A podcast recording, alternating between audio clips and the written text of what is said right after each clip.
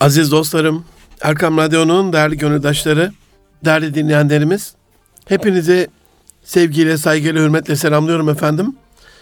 Erkam Radyo'da Münir Arıkan'la Nitelik İnsan programının 35. bölümünde sizlerle beraberiz. Hepinizin geçmiş bayramını tebrik ediyorum. Bayramlarımızın geçen haftadan kalan bir kutsal gün gibi değil, hayatımızın her alanına sirayet eden bir kutsal düğün gibi bizi etkileyen, bizi güzelleştiren, bizi birbirimize kaynaştıran, bağlayan bir maya olmasını Rabbimden niyaz ediyorum. Bayram bitti ama bayram bu bitmedi. Yine kaynaşmaya, dayanışmaya, sevmeye, sevilmeye devam inşallah. Yine iyilik ve güzellikler yapmaya devam inşallah. Bu anlamda nasıl ki hani bir kutsal gün gibi değil, bütün hayata sirayet eden bir kutsal düğün gibi dedim. Düğün nasıl ki bir günlük bir olay değil, hayatımızı birleştirdiğimiz bir hanımefendiyle ya da hanımefendiler için o beyefendiyle nasıl o düğün vesilesiyle yeni bir hayat başlıyor. Bundan sonra birbirlerini daha fazla sevmeye, daha fazla korumaya, daha fazla fedakarlık yapmaya niyet ediyorlar, azmediyorlar, cehd ediyorlar. Aynen bu şekilde de bu bayram vesilesiyle inşallah bundan sonraki bütün hayatımızın ilerleyen dönemlerinde de birbirimizle kaynaşmaklığımız, kaynaşmazlığımız nasip olur. Bu anlamda bugünkü programla da bunun çok büyük bir alakası var. Geçen haftalarda milli dirilişle alakalı e, bir program yapmıştım sizlere. Ama okulların açılma arefesinde bunun okul ve öğrenci bağlamında yeniden ele alınmasını faydalı gördüm. E, bu anlamda sizlerin de umarım istifadesine sunduğumuz bu konular e, beğenisini alacak, duasını alacak, yavrularımızın şuurlanmasına vesile olacak. Bu özel konuyla, önemli konuyla inşallah programına başlıyorum. Malumunuz efendim yaklaşık 10 gün sonra ilkokul 1. sınıflar hani okula ısındırma anlamına bir hafta erken başlıyorlar yavrularımız. Yaklaşık 15 gün sonra da ilk orta lise dahil 18 milyon öğrencimiz tüm okullarda e, yerlerini almış olacak. Akabinde bir iki hafta sonra 5 milyon öğrencimiz de üniversitelerde ders başı yapacaklar. Peki ya sonrası? Her ders dili çaldığında ziller kimin için çalıyor diye kaygılanacaksak yine milli ve manevi şuradan yoksun bir nesil köklerinden kopuk bir şekilde tamamen batı hayranı bir şekilde 100 yıl önce bizi işgal eden soygunumcu insanlara hayran hayran onların kölesi ve uşağı olmak ve kapılarında kul olmak için çabalayacaksa onlarla çalışmayı şeref kabul edecek, onların şirketlerine girmeyi başarı kabul edecek, onların ürettiğini satmayı, onların ürettiğini satmaktan aldığı primi e, kazanmayı bir kazanç kabul edecekse bu eğitimin anlamı ne ola ki diye sormadan edemiyorum. Ülkemizin şu anda içinden geçtiği şu kritik dönemde son 10 yılımızı düşünüyorum. Demek ki güzel şeyler yapılıyor ki saldırılar arttı, düşmanların safları belli oldu. İç dahili ve harici dış düşmanlar e, bütün çirkeflikleriyle çirkin yüzlerini gösterdiler. İyi ki de gösterdiler çünkü dostu düşmanı tanımış olduk. İçten içten özellikle büyük hainlikler yapan örgütler, çeteler, çetemaatlar e, bu yüzlerini, çirkin yüzlerini böyle 5-10 yıl daha saklayarak dost görünümlü düşman edasında devam etselerdi durum çok daha kötü olur diye düşünüyorum. Her şerde bir hayır var. O şerrin içerisindeki hayrın bundan sonra bütün yavrularımız için, ailelerimiz için, işletmelerimiz için, kurumlarımız için ve bizler için inşallah hayra dönerek bize destek olmasını niyaz ediyorum. Uğur Mumcu'nun bir Gülmece dergisinden aldığı ve naklettiği bir Türk tanımı var. Ee, internette rastlamışsınızdır sosyal medyada. Ama konuyla alakalı programın başında sizlere arz etmeyi uygun gördüm. Şu tanım diyor olayları yeterince sergiliyor. Türk vatandaşı tanımı. Diyor ki Türk ne demektir? O Gülmece dergisinde. Türk vatandaşı kimdir? Kime Türk denir? Türk vatandaşı diyor İsviçre Medeni Kanunu'na göre evlenen, İtalya ceza yasasına göre cezalandırılan, Alman ceza muhakemeleri yasasına göre yargılanan, Fransız idare hukukuna göre idare edilen ve İslam hukukuna göre gömülen kişidir. Yani o kadar muhteşem ve güzel bir tanım ki e, değme hukukçulara taş çıkartacak bir şey yapmış e, o e, Gülmece dergisi. Aynen bu şekliyle umarım şu anda yaşadığımız, özellikle son 100 yılımızda yaşadığımız ama balık hafızasına sahip aziz milletimiz tarafından hemencecik unutulan, hemencecik e, ters yüz edilen, arka plana atılan, yokmuş gibi davranılan, lay lay lon bir hayatın içerisine düşülen son 100 yılımızda işgal yıllarını çocuklarımıza iyi anlatamadığımızı düşünüyorum.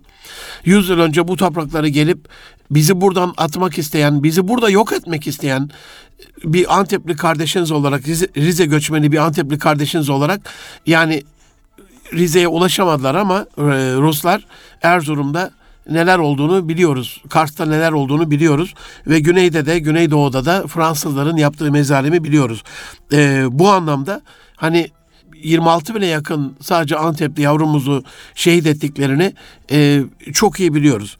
Peki okulların şu açılma döneminde bu anlamda acaba milli bir şuur, milli bir birlik, e, milli ve manevi bir diriliş hamlesi çocuklarımıza bunu e, nakşedecek e, bir özel müfredat hazırlığı, hani özel bir dönem yaşadık yani.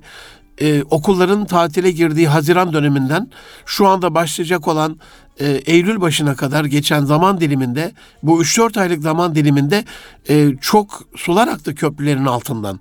Acaba bu konuda çok merak ediyorum Milli Eğitim Bakanlığımız ya şu hususların yeniden değerlendirilmesi lazım. Şu şu özel hususların bu çocuklarımıza yeniden ve şu dozajda yeniden verilmesi lazım diye bir şey düşünmüş müdür? Umarım inşallah ki e, dualarımız o yönde düşünmüştür. Bu anlamda bu programda dört hususu size arz etmek için bu, bu programı hazırlamış bulunuyorum aziz dostlarım. Ee, bu hafta kısmet olursa nasip olursa milli ve manevi diriliş adına bu kapsamda ana omurgamız olacak bu hafta. Eğitimin önemini birinci olarak, ikinci olarak eğitimin amacını, üçüncü olarak eğitimin sürecini ve bütün bunların dördüncü olarak da sonucunu, eğitimin sonucunu e, sizlere arz etmek istiyorum. Nasıldı, e, nasıl oluyor ve şu anda ve nasıl olmalı gibi idealist anlamda da birkaç konuya e, değinmek isterim. Eğitimin önemi konusunda bir numaralı konuda daha henüz okulların birinci sınıflar için açılmasına 10 gün varken anne babalardan, anne babalarımızdan özellikle istirham ediyorum aziz dostlarım. Ricam çocuklarına eğitimin önemini ve iyi eğitim almış başarılı örnek insanların hayatlarını okusunlar bol bol.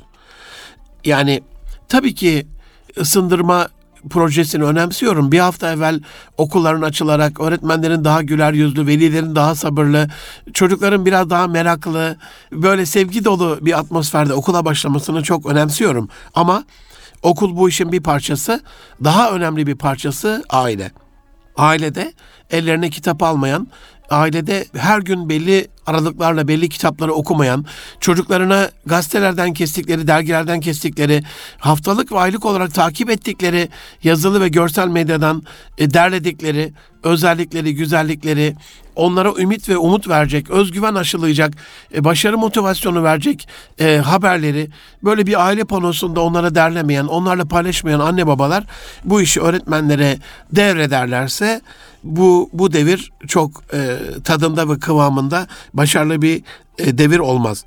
Dolayısıyla henüz daha bir 10 gün varken bu 10 gün boyunca biraz da ağırlaştırılmış bir dozda bunun e, overdose diye bir şey yok. Dozaj aşımı yok.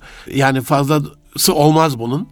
Çocukların böyle canını sıkmayacak şekilde onların ilgisini merakını cezbedecek şekilde bir belgesel izlemesi olur tarihi şahsiyetlerle alakalı günümüzde bunu başarmış başarılı iş adamlarımızdan, kurumlarımızdan, markalarımızdan haberler olur. Derlediğimiz böyle e, der, dergilerden özellikle daha geniş anlamda kapsamlı haberler çıkıyor. E, bir haber olur ama şu 10 günü bu anlamda çok çok iyi değerlendirerek çocukların kafasında ben okula niye gidiyorum ki ya sorusunun cevabının tam ve net olarak oluşmasını sağlamaları lazım. İnanın aziz dostlarım 81 ili karış karış dolaştığım şu ülke coğrafyasında bunu sadece Münir Arıkan'dan duymayın. Siz de e, uygulayın, siz de sorun. Aynı cevabı alacaksınız. Birinci sınıf fark etmez. ikinci, on ikinci, üniversitenin bir, iki, üç, dördü hiç fark etmez. Çocuklarımıza bir sorun bakalım. Evladım okula niye gidiyorsun? Üniversiteye niye geldin? Yani üniversitenin puanı tutan puana göre seçildiği, tercihim böyle loto oynuyor gibi hangisi olursa hadi bakalım ya kısmet diye yola çıkıldığı bir dönemde bir kariyer hayatında hani diyorlar ya ya sevdiğin işi yap ya da yaptığın işi sev. E, bu anlamda insanlarımızın büyük çoğunluğunun, kahir ekseriyetinin ki bu oran yüzde seksenlerde, yüzde doksanlarda en son bir insan kaynağı zirvesinde yüzde 86 diye duymuştum bunu. İnsanların işini sevmeme oranını. Dolayısıyla hani bu anlamdaki bir tercih dönemi, bu anlamdaki bir yetiştirme dönemi, bu anlamda okula zoraki bir başlama dönemi çocuklarda ya ben okula niye gidiyorum ki işte gidiyorum işte. Yani büyük bir anlamı, büyük bir varoluş ve milli diriliş mücadelesiyle alakalı oranın da bir savaş meydanı, bir cihat meydanı olduğunu ve kalemin kılıçtan daha keskin olduğunu, alimin mürekkebinin şehidin kanından daha evla olduğunu çocuklarımıza bir şekilde veremediğimizi düşünüyorum. Umarım bu dönem içerisinde yaşadığımız şu son 3-5 aylık zaman dilimindeki büyük harici saldırılarla çocuklarımıza bu sefer tam ve net bir şekilde düşmanın kim olduğunu geçenlerde bir video izlemiştim. İsrail'de Yahudi çocukların anaokullarını yetiştirmesiyle alakalı. Önce izlediğimde zannettim ki hani bu anaokulu öğretmeninin zehabı, onun yaptığı bir kasti bir hata ama videonun ilerleyen bölümlerinde İsrail Milli Eğitim Bakanlığı'nda orada olduğunu, devlet erkanının orada olduğunu, dolayısıyla bunun bir devlet politikası olduğunu e, yani bilinçaltımda vardı zaten ama aynel yakin, hakkel yakinde görmüş oldum.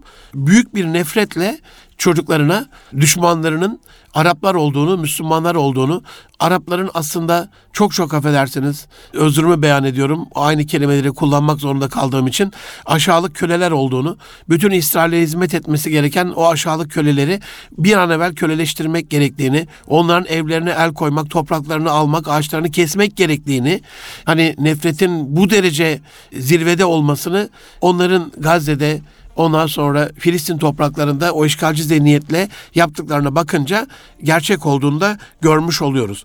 Tabii ki bizim okullarımızda işte e, şu düşman dememizde bir mahsur yok ama biz hiç kimseyi köle olarak görmüyoruz. Tarihte kanıyla kazandığı Beytülmal'in devlet hazinesinin yedide birini müellefe kulüp kabul edip kalplerini İslam'a ısındırmak adına onları bu güzel dine davet etmek adına onlar için harcayan bir uygarlığın torunu olduğum, olduğumdan da gurur duyuyorum. Gazneli Mahmud'un torunu olduğumdan gurur duyuyorum. Ee, rivayetler odur ki düşmanla attığı okun ucuna altından bir şey yapıp e, zırh yapıp en azından öldürdüğü düşmanın e, kefen parası olsun, cenazesi bununla kalksın şeklinde bir ince ve naif düşüncenin e, sahibi olan bir ecdadın torunu olmaktan onur ve gurur duyuyorum. Şu anda mevcut durum içerisinde hani hiçbiri insanlığın köle değil. Üstünlük ancak takva ile hiçbirimizin birbirimizden bir üstünlüğü yok. Böyle hamasi şeylerle işte şöyledir böyledir kafa tasçılık anlamında değil bugünkü hazırladığım program milli terimlerle yorulsa bile bir milli ve manevi diriliş hamlesini okullarımız açısından, öğrencilerimiz açısından size anlatmaya çabalasa bile içinde asla ve asla kafatasçılığı, şeytancılığı, onculuğu, bunculuğu, şunculuğu barındırmadığını düşünüyorum. En azından o hassasiyetle hazırladığımı düşünüyorum.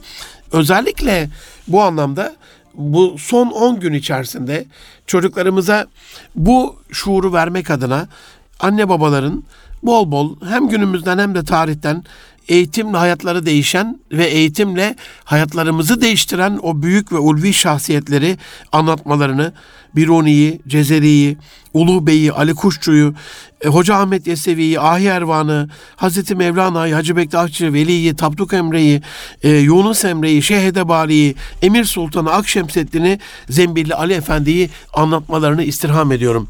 Ve bu sadece böyle bir masal kahramanı gibi anlatma değil.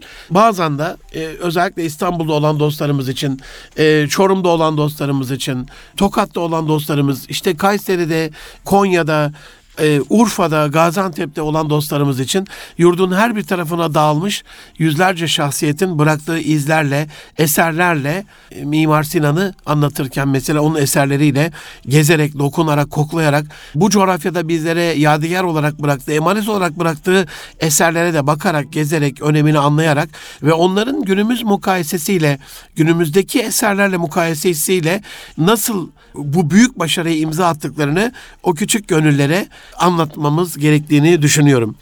Ee, bol bol bu kişilerin, bu önemli şahsiyetlerin hayatlarını, okumalarını istirham ediyorum. Bu okuyuşta sadece basit bir okuyuş değil, başarılarından da bahsetmelerini, Büyük İslam uygarlığının ta Maverav Nehir'den Kuzey Afrika'ya, oradan ta Endülüs'e kadar uzanan medeniyet coğrafyasındaki büyük ve kadim ilim geleneğinden bahsetmelerini istirham ediyorum.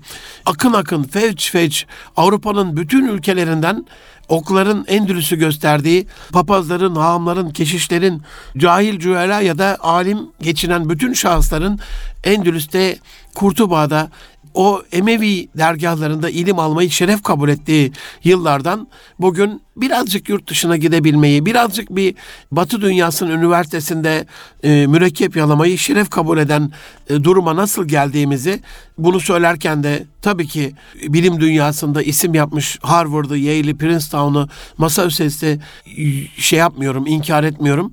Belli merkezlerin bilim merkezi olmuş, bilimin gerçekten kalesi olmuş, bunu hak etmiş yerlerde e, okumayı, buralarda ilim tedris etmeyi, utlubul ilme ve lebissin sırrınca, ilim Çin'de bile olsa onu alın sırrınca, o sıra uymak adına oralara gitmeyi, ilmi anlamda da hicret etmeyi yok saymıyorum. Tabii ki bu önemli.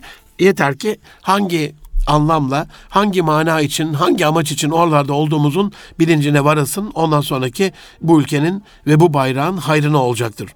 E, bu ilim geleneğini, o ilme verilen değeri, ilmin ve okumanın insanı nasıl yücelttiğini açıklamalarını anne babalardan özellikle istirham ediyorum. Ancak bu konu yani çocuklara ilmin önemini anlatmak sadece kitaptan az evvel söylediğim gibi masal okumakla olacak bir iş değil can dostlarım. Okuduğumuz masal olmasa bile değil etkili olmaz. Okullar açılıyor. Öğretmenlerinize bizzat verdiğiniz değeri gösterirseniz çocuklarınıza ilmin de değerli olduğunu, okumanın da insanı yücelttiğini, sizi okutan insanların sizdeki emeğinin e, yıl boyu ömür boyu hatırlandığını onlara göstermeniz gerekiyor. Öğretmenlerin değerli olduğunu, öğretmenleriniz hayatınızda önemli bir yer tuttuğunu, önemli bir yeri olduğunu görmeleri gerekiyor. Onlara hediye alabilirsiniz. Onları evinize bu dönem içerisinde davet edebilirsiniz, konuk edebilirsiniz, konuşabilirsiniz. Önemli konularla ilgili onlarla istişare edebilirsiniz. Çocuklarınızın da bulunduğu ortamda küçük böyle minik beyin fırtınaları yapabilirsiniz. E, böylece ilmin önemini kavrar. Zaten başka türlü de o ilmi ve önemini yavrularımıza e, kavratamayız. Aziz dostlarım, e, Erkam Radyo'nun değerli gönüldaşları, Erkam Radyo'da Münir Arıkan'la Nitelikli İnsan programındasınız. Milli ve manevi diriliş hamlesinin okullar öğrenciler açısından ele alındığı bu 35. programımızda sizlerden istirhamım nitelikli insan et erkamradyo.com e-mail adresimize ya da et Münir Arıkan ya da et Erkam Radyo tweet adreslerimize sorularınızı, eleştirilerinizi, beğenilerinizi e, yollayabilirsiniz. Özellikle istirhamımız bize ulaşmanız, bir şekilde varlığınızı hissettirmeniz e, bu anlamda da sizden gelen uyarılarla, sizden gel sizden gelecek olan önerilerle programada gün geçtikçe, haftalar aktıkça yer vermek, değinmek, yön vermek istiyoruz e, aziz dostlarım. Dört konuya değineceğim demiştim bu programda. Eğitimin milli ve manevi şuur ve diriliş hamlesi adına önemini çocuklarımıza verme kısmı. Bu birinci e, kısımda eğitimin önemi anlamında. E, biraz da amacına ikinci maddede değinmek istiyorum. Okulda öğretmenleri ne okurlarsa okusunlar, ne anlatırlarsa anlatsınlar sizin korkmadan dürüstlükle ve açık yüreklilikle şanlı tarihlerini ve kutsal mazilerini hatırlatmanızı istirham ediyorum. Bazen gittiğim okullarda hani o okulla ilgilenen müdürümüzün, müdürü hanımın ya da işte müdür yardımcısının ya da bir öğretmenin işgüzarlığı olabilir. Okul panolarında, okul koridorlarında evet bu ülkenin vatandaşı olan, belli birikimi olan, belli müktesebatı olan e, şahsiyetlerdir. Tamam kabulümüzdür. Ama hani önem sırasına koyduğumuz zaman hani okul koridorunda şiirin anlatıldığı bir koridorda bir şiir koridoruna e, girdim yaz döneminde bir projeyle alakalı e, İstanbul civarında bir okuldaydık. Yani Mehmet Akif'i göremedim. Yani Üstad Necip Fazıl'ı göremedim. Var Cumhuriyet'in yetiştirdiği önemli şiirlerden e, bazı güzellikler paylaşılmış ama kasten sanki eksik bırakılmış gibi e, belki de benim ön yargımdır bilmiyorum. E, isim de vermediğim için gıybet olmuyordur umarım e, oradaki hocalarıma ama o şanlı tarihi, o kutsal maziyi bir şekilde o çocuklara vermemiz gerektiğini düşünüyorum. Bu eğitimin amacını onlara açıklaması açısından hani eğitim önemli tamam e, bunu bir şekilde almamız lazım. Peki kabul ettik bunu. Şimdi hangi amaçla almamız gerekiyor? Bunu onlara açıklamak gerektiğini düşünüyorum. Bu vatanın gökten zembille inmediğini, bu vatanı kucağımızda hediye olarak bulmadığımızı, bize bu kutsal cennet vatanı yurt yapan ta Horasan erenlerinden Selçuklu'nun Osmanlı'nın şu edasına varıncaya kadar hakkı ve emeği olan üzerimizde şanlı ecdadımızı çocuklarımıza tanıtmamız gerektiğini düşünüyorum. Osmanlı'nın özellikle ve özellikle hain olmadığını, en büyük ve en medeni cihan imparatorluğunu kurduğunu ve dünyaya adalet dağıttığını, dört kıtada at oynattığını, düşmanlarının bile gönlüne girdiğini onlara anlatmamız gerektiğini düşünüyorum. En büyük ve en medeni cihan imparatorluğunun dünyadaki hemen hemen tüm savaşların ve entikaların aynı şimdi olduğu gibi o büyük medeniyeti yıkmak üzere onların karşısında kurgulandığını, bu anlamda adaleti, hakkı, iyiliği, dürüstlüğü, e, imar ve ihya ve inşa işini yok etmek isteyen fesat çetesinin bu şanlı ecdada karşı büyük entrikalarla o koca imparatorluğu yok ettiğini, nasıl yok ettiğini, e, merhalelerini e, yavrularımıza anlatmamız gerektiğini düşünüyorum. Baş düşmanlarının İsrail ve Amerika olduğunu, e, Batı'nın asla ve asla bu kutsal coğrafyada e, bizi işgalden vazgeçmediğini, fırsatını bulursa, böyle güçsüz bir anımıza rastlarsa yeniden o sömürgeci zihniyetle bizi işgalle alakalı hain fikirlerine devam edeceğini, dolayısıyla içimizde de bir dönem tartışıldı bu e, mandacılıkla alakalı.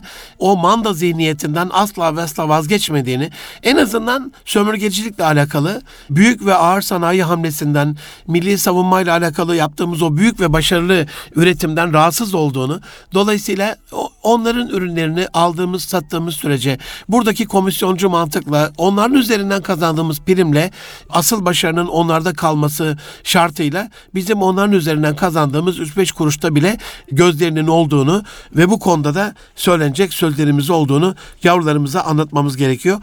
Ee, fazla bir kaynakla alakalı kaygınızın da olmayacağını, olmaması gerektiğini düşünüyorum son 3-5 ayın gazetelerini şöyle bir yavrularımıza karıştırdığımız takdirde e, yeteri kadar e, yeterinden de fazla bir malzemeye kavuşacağınızı e, size söyleyebilirim. Dolayısıyla Batı'nın bizi himayesine alma ve sömürme isteğinden vazgeçmediğini yavrularımıza anlatmamız gerekiyor. Siz bir yerli araba markası yapmayın. E, zaten yapamazsınız. Gerek yok. Siz satın ürünlerimizi diyorlardı. Ne oldu? Milli arabamız yolda. Kıbrıs çıkartmasında NATO paraşütleri size yasak kullanamazsınız diyorlardı. Ne oldu? Dünyanın en kaliteli ve güvenli paraşütlerini imal ediyoruz. Silaha yatırım yapmayın, ağır sanayi kurmayalım diye 84'e kadar tek bir rulman fabrikası bile yoktu bu ülkede.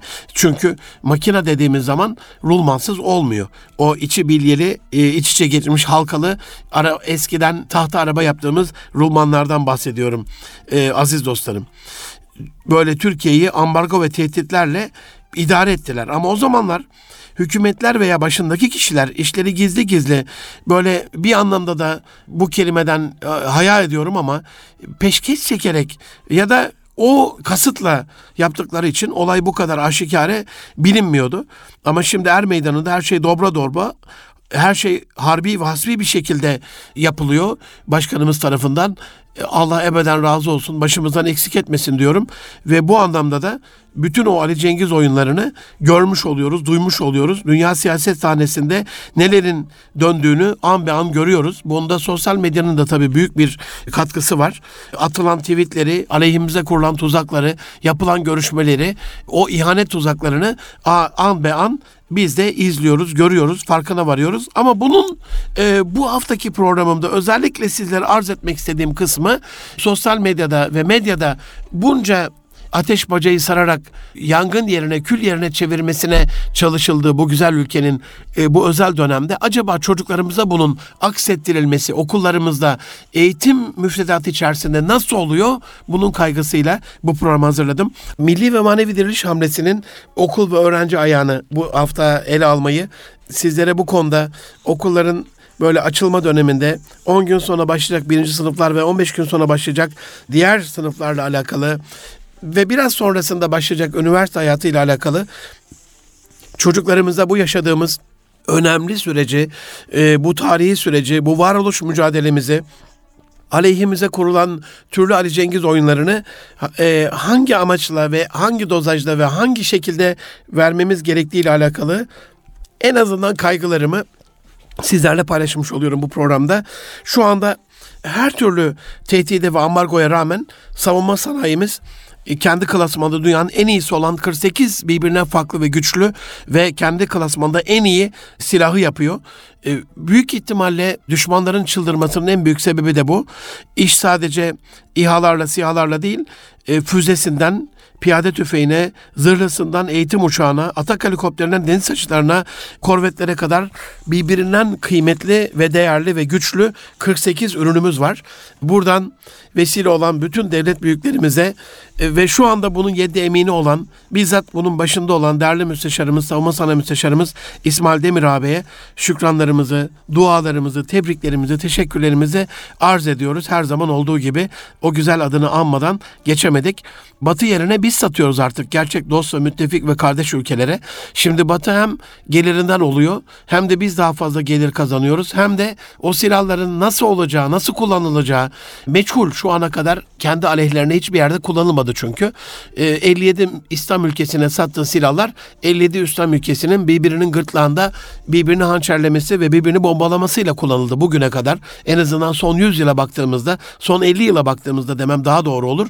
O açıdan hani verdikleri uçakların e, nasıl kitleneceğini, o füzelerin attığımız füzelerin bize geri dönüp dönmeyeceği ile alakalı düşmandan alınarak düşmanın silahıyla savaşılmayacağını en azından anlamış olduk şu son 15 yılda.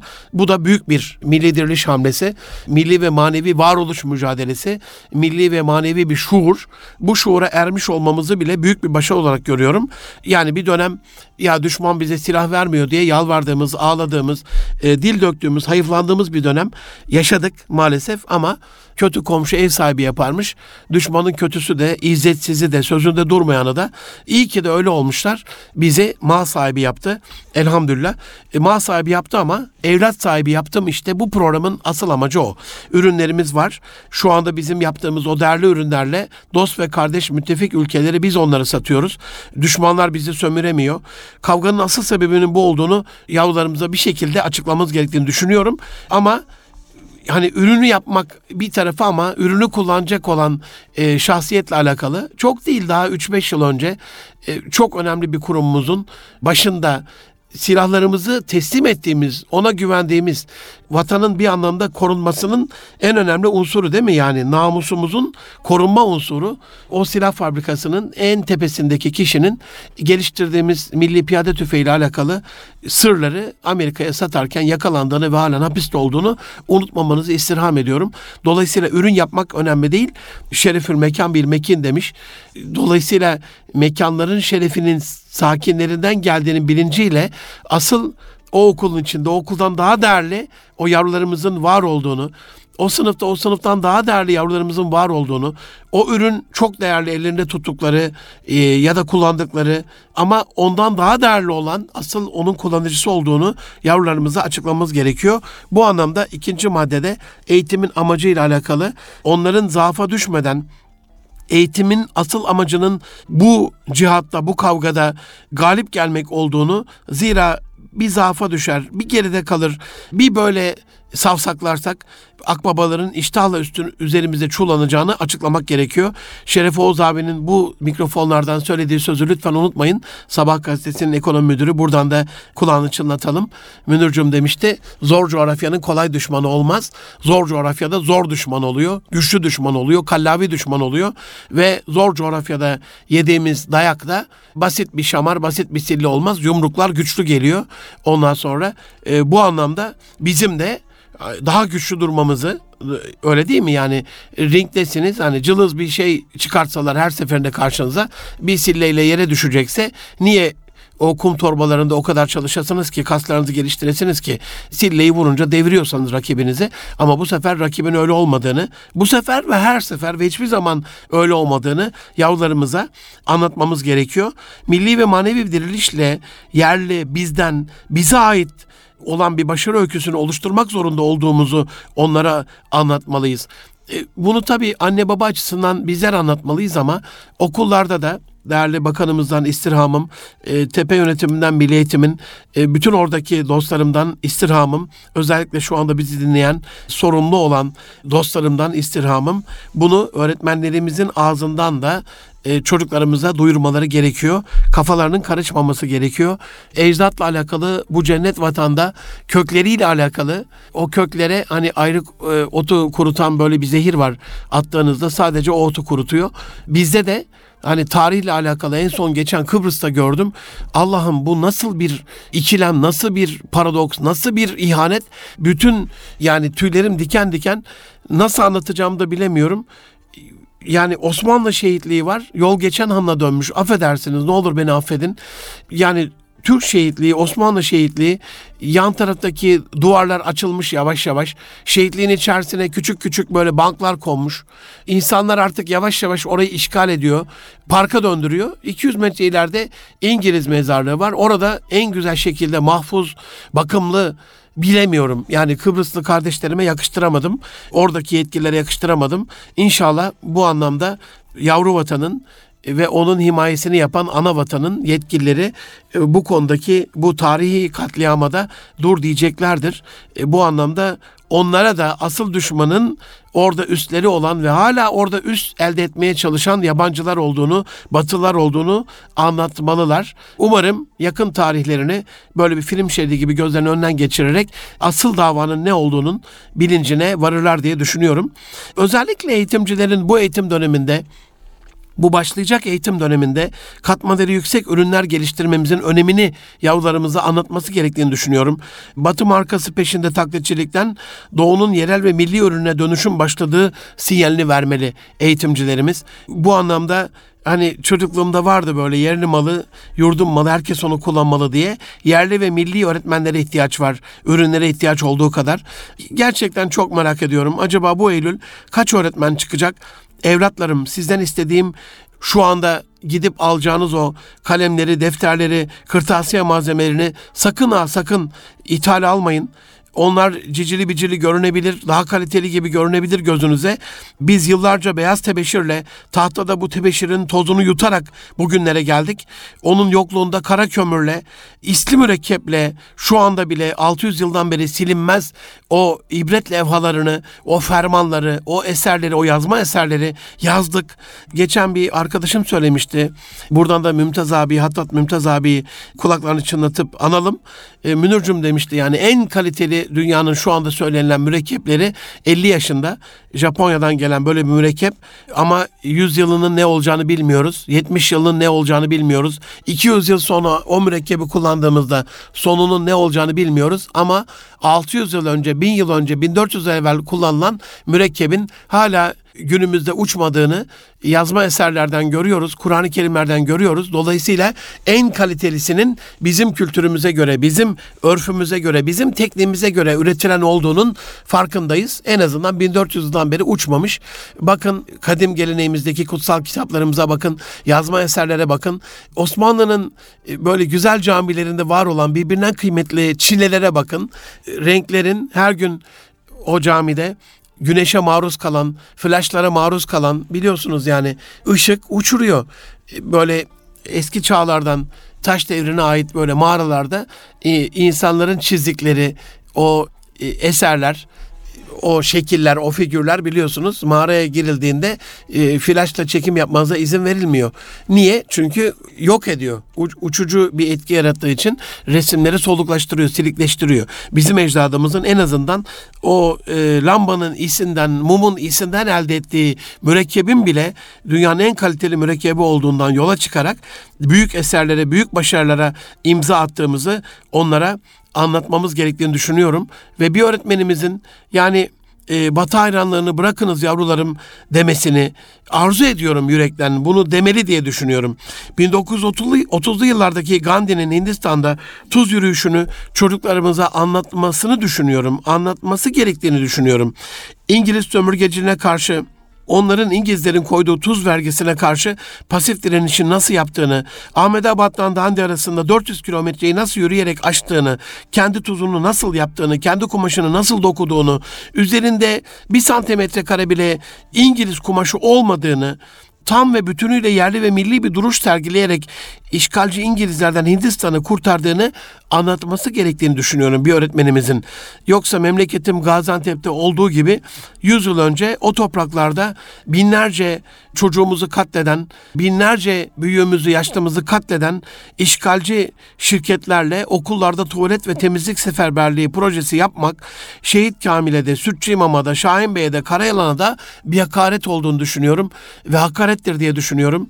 Ee, bunu da ilgilere, yetkilere bu mikrofonlardan iletmiş oluyorum. Antep'e gittiğimde Milli Müdürlüğü'nün yaptığı, belediyenin yaptığı bu projenin Antep'i derinden yaraladığını da orada konuştuğum vatandaşlardan, velilerden bizzat duymuş bir kardeşiniz olarak buna bir kere daha değinmiş oluyorum.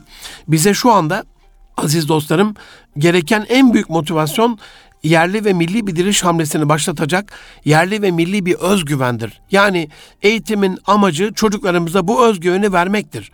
Batı işgalcilerinin gerçekten budur yani. Bilgi vermek değildir. Bilgi girdiğiniz internet sitelerinde yeteri kadar var. Kitaplarda var. Her bir evimiz bir mini kütüphaneye dönmüş. E, fil mezarlığı gibi kitap mezarlığında kitaplar idamını bekleyen şeyler gibi sıra bekliyorlar. Ne zaman atılacaklar, ne zaman başka yerlere gönderilecekler, ne zaman geri dönüşüme girecekler. Dolayısıyla hani işte bilgi alacaklar, yetiştirilecekler işte falan. Hayır, hayır, hayır. Yani eğitimin amacının bu olmadığını düşünüyorum. Eğitimin özellikle bu dönem için söylüyorum, yeniden söylüyorum. istirham ediyorum sesime kulak vermenizi aziz dostlarım. Bize şu anda gereken en büyük motivasyon yerli ve milli bir diriliş hamlesini başlatacak yerli ve milli bir özgüvendir. Batı işgalcilerinin 100 yıl evvel sizden bir halt olmaz diye aşağıladığı bu ülkenin gerçek kahramanlarına sizden bir halt olur. Sizden haltı bırakın neler olur. Siz yeter ki çalışın, isteyin, üretin diyecek bir motivasyona ihtiyacımız vardır. Başı eğik öğrencisinin başını tutup bak evlat işte senin şanlı tarihin bu. Unutturulmak istenen şanlı tarihin bu. Bu tarihini okusan gerekli olan bütün enerjiyi o tarih sayfalarında bulacaksın. Yeniden bir diriliş hamlesiyle ayağa kalkacaksın. O günlerde yaptıysak şimdi de yaparız. Haydi sen de katıl bu diriliş hamlesine diye gönüllü olarak öğrencisini o hamlenin içerisine, o halkanın içerisine alabilmesi olduğunu düşünüyorum. Dolayısıyla eğitim amacı olarak çocuklarımıza e, öğretmenler ne veriyor ne vermiyor onun savaşına kavgasına girmeden her sabah evladım niye okula gidiyorsun biliyor musun? Şu anda bu sınıfa gitmenin, bu okula gitmenin, şu anda bu sınıfı okumanın, şu anda şu özel dönemde e, bu şekliyle sana bu yatırımı yapmamızın ya da bu şekliyle seni bu konuda seferber etmemizin anlamının ne olduğunu, amacının ne olduğunu biliyor musun diye hiç bıkmadan, usanmadan her gün, her sabah hatta akşam okuldan geldiğinde amacına ulaştın mı yavrum? Bugün bu topraklar için bir şey yapmayı kafana koyabildin mi diye anlatmak lazım. Üçüncü olarak Aziz dostlarım, değerli dostlarım, Erkam Radyo'nun değerli gönüldaşları, bu milli ve manevi diriliş hamlesinde okullarımızda başlatacağımız, öğrencilerimizin o güzel dimalarında, beyinlerinde, gönüllerinde başlatacağımız bu diriliş hamlesinde Üçüncü olarak bu eğitim sürecinin nasıl yönetilmesi gerektiği ile alakalı e, birkaç bilgi arz etmek istiyorum. Eğitim süreci boyunca biliyorsunuz e, bir yıl anaokulu var. İşte bazısında önce de bir kreşle alakalı bir şey oluyor. Herkes o fırsata, o şansa sahip olamıyor ama en azından hani bir yıl, hadi iki yıl demeyelim ama bir yıl böyle bir okul öncesi bir eğitim e, elhamdülillah şu anda var. 4 artı 4 artı 4'ten 12'yi de ekleyin. 13 yıl. Bir yıl hazırlık okuyor yavrularımız. Bazen hazırlık okumadığı dönemler var. Hadi o 5'i de ortalama 4 kabul edelim. 4 yılda üniversiteye eklediğimizde 17 yıllık bir eğitim almış oluyorlar. Bu 17 yılın içerisinde 17 yıl eğitim veriyoruz. Yüzlerce öğretmen görüyorlar. Binlerce gün okula gitmiş oluyorlar. Acaba yaşadıkları bu süreci aziz dostum sevgili Mahir Ünal öyle derdi. Süreç kontrollü sonuç odakladık. Hani sonucun ne olduğunu kafamızda, zihnimizde belirleyerek ama süreci de kontrollü bir şekilde aynı bir geminin dümenindeki kaptan gibi sürekli o süreç kontrolünü, sürekli o gidişatı, hal ve gidişat diye eskiden bir ders vardı biliyorsunuz ilkokuldayken. Buna bir not verilirdi yani hal ve gidişatla alakalı ders olmasa bile e, bizim de bu süreç içerisinde çocuklarımızın hal ve gidişatına bir not verdiğimiz, bunun farkında olduğumuz, sadece okula havale edip yan gelip yattığımız değil, günlük olarak, haftalık olarak onları takip ettiğimiz bir süreç öneriyorum size. Bu eğitim süreci boyunca yaşayan başarılı insanların hayat öykülerini, şu anda hali hazırda hayatta olan insanların hayat öykülerini, başarılı girişimcilerin sıkıntılı ve çilelerle dolu mücadele ve çabalarını anlatmamız gerekiyor. Bu dönem özellikle en fazla mesela vatansever bir öğretmen nedir biliyor musunuz aziz dostlarım benim için? Girdiğim sınıflarda böyle bir şey göremedim bugüne kadar. Ama buradan e, Milli Eğitim Camiası'na seslenmek istiyorum. Tarihi şahsiyetlerle duvarları doldurmak çocuklarda milli bir şuur oluşturmuyor. Onun yerine o tarihi şahsiyetlerin yanına mesela El Cezeri ilk robotu mu yaptı kardeşim? Tamam onu alalım. El Cezeri diyelim. Artu kollarının o büyük bilim insanı 1100'lü yıllarda Dicle'nin kenarında dünyanın en en değerli robotunu yapmış. Abdest alma robotu. Ama bu kadarla kalmayalım. Bir de Boston Dynamics'in şu anda yaptığı e, robotlarla ilgili bir şeyler koyalım. Ve yavrularım diyelim bakın. Yani bir öğretmen bu ülkenin kahramanı olur bunu yapan. Bin yıl evvel biz bu topraklarda bak bu robotun en iyisini yapıyorduk. Ama bin yıllık bir fasıla şu anda bu kadar değerli, kaliteli, güçlü robotlar yapamıyoruz. Ve gelecekte düşmanlar e, er meydanında tüfek icat oldu, mertlik bozuldu sırrınca karşımıza çıkacak cesareti bulamayacakları için bize bu robotlarını gönderecekler. Şu anda askeri anlamda Rusya ve e, Amerika bütün insani örgütlerin karşı çıkmasına rağmen bizzat Amerika'nın içindeki akıl sahibi Amerikalıların buna karşı çıkmasına rağmen bunları yavaş yavaş kullanmaya başladılar. Dolayısıyla bizim buna onları engelleyemiyorsak karşı durmakla alakalı göğsümüzü siper etmemizin bir işe yaramayacağını düşünüyorum. Elbette benim iman dolu göğsüm gibi serhaddim var. E, şairin ruhu şad olsun ama bu, bu hakikat el hak doğru ama bir de düşmanın silahıyla silahlanmak, onun silahına misliyle mukavede bulunmak adına okullarda El Cezeri'nin o güzel portresinin altına Boston Dynamics'in, Agility Robotics'in, Hanson Robotics'in artık ne kadar varsa robotla alakalı dünyada şirket onların yaptığı ürünleri koyup evladım sen de yapabilirsin. Bununla alakalı yapmalısın da zaten. Ya da şöyle bir şey sadece tarihi şahsiyetlerle bir mukayese değil. Sınıflarda keşke bütçemizin e, en fazla gider kalemi olarak ilk 10 kalemini yazabilsek yani. İşte ilk, ilk iki kalemini söyleyebilirim. Hatta ilk üç kalemini. Bir numarada enerji var. iki numarada sanayi var. Sanayi ürünleri var. Üç numarada da malumunuz böyle makineyle ilgili, tüketimle ilgili, ondan sonra cep telefonu ilgili, arabayla ilgili böyle tüketim çılgınlığı şeyinde, marka çılgınlığında yaptığımız ithalatlar var. Dolayısıyla hani ilk 10 kalemi çocuklarımıza madde madde yazıp evladım işte biz şu anda sigaraya 10 15 20 milyar arası 15-20 milyar dolar arası para veriyormuşuz. Tabii ki bunun kullanılmaması ideal ama bu anlamda tiryakilerimizi vazgeçiremiyoruz. Tutup da çocuğa sigara ürettirecek halimiz de yok. Ama en azından o sigara fabrikasında ithal edilen malzemeyi çocuklarımız yaparsa, onun binasını çocuklarımız yaparsa ileride bir gün inşallah sigara tüketimi herke, bütün ülke dumansız hava sahası olduğunda e, sigara tüketiminin bittiği bir toplumda inşallah öyle bir toplum oluruz. O fabrikanın daha güzel bir şey üreten bir fabrikaya dönüştürmesi çok daha kolay olur. Yeter ki çocuklarımız o teknolojiyi bilsin. Tabii çok kötü bir örnek sigara farkındayım bunun ama 15-20 milyar dolarımız gidiyorsa nasıl bir örnek vermemi bekliyorsunuz ki aziz dostlarım. 25-30 milyar dolar da içkiye veriyormuşuz.